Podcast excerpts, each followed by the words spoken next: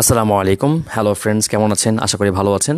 তো আজকে আমি কথা বলব ইংরেজি বাক্য নিয়ে। একটি ইংরেজি বাক্য যত বড়ই হোক না কেন, তার সর্বোচ্চ চারটি অংশ থাকতে পারে। এক সাবজেক্ট দুই ভার্ব তিন নম্বর পজিশনে যেটা বসে, সেটা অনেকে মনে করে শুধু অবজেক্ট আসলে না। এটা অবজেক্টও হতে পারে, এটা কমপ্লিমেন্টও হতে পারে। তাহলে আমরা ধরে নিচ্ছি, তিন নম্বর পজিশনে হয়তো অবজেক্ট থাকবে, আর নয় কমপ্লিমেন্ট থাকবে। সর্বশেষ যেটা বসে, সেটার নাম হচ্ছে অ্যাডভার্ব অর্থাৎ একটি ইংরেজি বাক্যে সর্বোচ্চ চারটি অংশ থাকে সাবজেক্ট ভার্ব অবজেক্ট অথবা কমপ্লিমেন্ট এবং সবশেষে অ্যাডভার্ব তো অনেক বাক্যে অ্যাডভার্ব থাকে না। ততএব সে বাক্যে তিনটি অংশ আছে। আবার অনেক বাক্যে সাবজেক্টও থাকে না। শুধু ভার্ব দিয়ে কিন্তু বাক্য হতে পারে। যেমন, যদি আমি কাউকে বলি, খাম, চলে আসো। খাম শুধু ভার্ব যদি বলি, গাও, চলে যাও, সে চলে যাবে।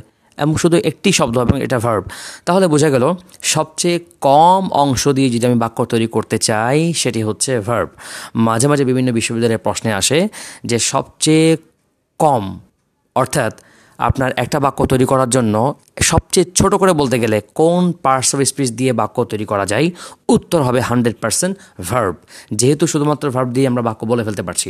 তাহলে প্রত্যেক বাক্যেই যে সাবজেক্ট থাকতে হবে এমন কোনো কথা নেই, শুধু ভার্ব দিয়ে বাক্য তৈরি হতে পারে। তবে হ্যাঁ মনে রাখতে হবে, এই যে আমি বললাম খাম বা গো আসো, যাও রাইট লিখো ডু করো, এখানেও কিন্তু সাবজেক্টটা লুকিয়ে থাকে। যেমন, কাউকে কিছু করতে বলা ডু তার মানে হচ্ছে ইউ ডু কাউকে বসতে বলা sit that means you sit কাউকে লিখতে বলা রাইট তার মানে ইউ রাইট তাহলে বোঝা গেল প্রত্যেকটা বাক্যের মধ্যেই একটি সাবজেক্ট উজ্জ্বল থাকে। হয়তো বা সেটা প্রকাশ্যে লেখা হতে পারে, নাও লেখা হতে পারে। তাহলে সাবজেক্ট ভার্ব অবজেক্ট বা কমপ্লিমেন্ট আর এটা হচ্ছে অ্যাডভার্ব আমি পিছন থেকে আসি, আমি অ্যাডভার্ব নিয়ে প্রথমে আলোচনা শুরু করি। অ্যাডভার্ব অ্যাডভার্ব মূলত চারটা জিনিসকে বোঝায়। বেসিক্যালি কিন্তু অ্যাডভার্ব চারটা জিনিসকে বোঝায়।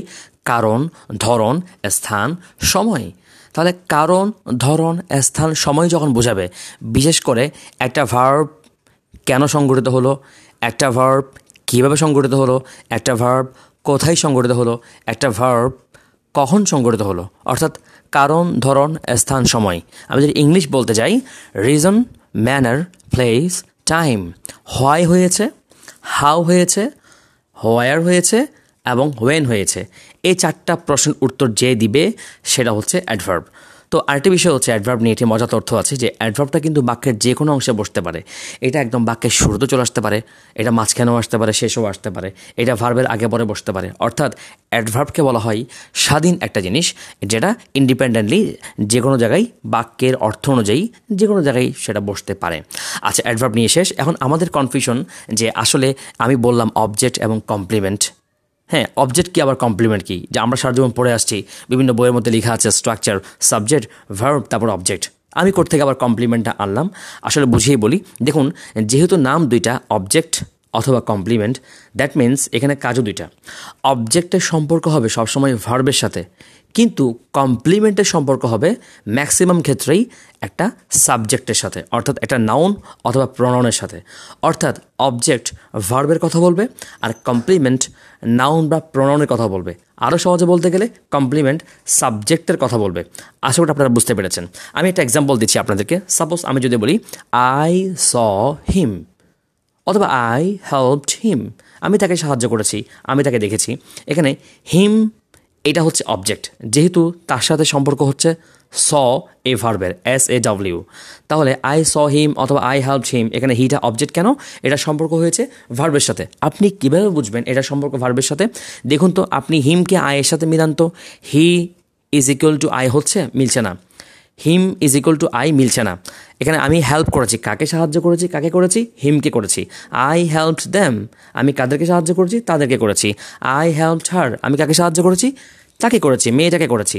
তাহলে সেটা হচ্ছে অবজেক্ট এখন কমপ্লিমেন্ট দিয়ে একটা এক্সাম্পল দিই। আমি যখন বলব I am busy I am smart I am clever I am clever I am smart I am busy okay I am tensed I am worried আমি যত কিছু বলি না কেন, এই যে worried tensed busy smart clever এগুলো সবগুলো সম্পর্ক কিন্তু আয়ের সাথে হচ্ছে।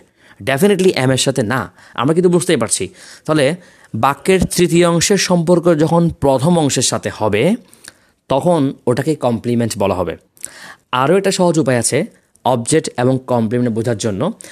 যেটা অবজেক্ট হবে, ওটাকে কিন্তু আবার সাবজেক্টে বসিয়ে পেসিভ করা যায়।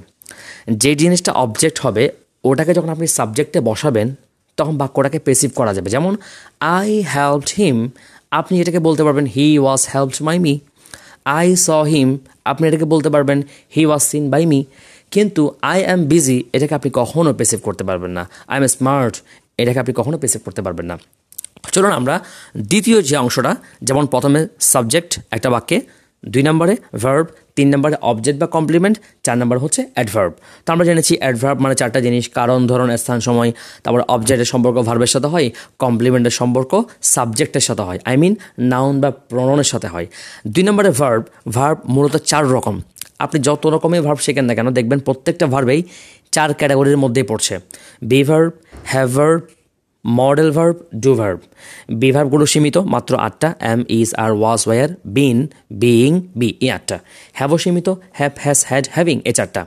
মডেলগুলো সীমিত, আমরা শিখে আসছি। Has to have to had to can could will would shall should need use to dare be suppose to be going to ঠিক আছে? মাস্ট মে মাইট এগুলো হচ্ছে মডেল, এগুলো আমরা সবাই মোটামুটি মডেল অক্সিলারি হিসেবে আমরা জানি। তাহলে বিও সীমিত আটটা হ্যাভও সীমিত চারটা মডেলও পরিস্থিতিটার মধ্যেই আছে।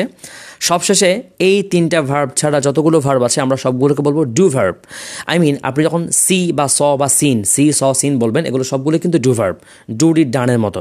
Do did done see, saw, seen take took taken এগুলো সবগুলো ডু ভার্ব আর ইংলিশে অসংখ্য, লাখ লাখ ডু ভার্ব রয়েছে।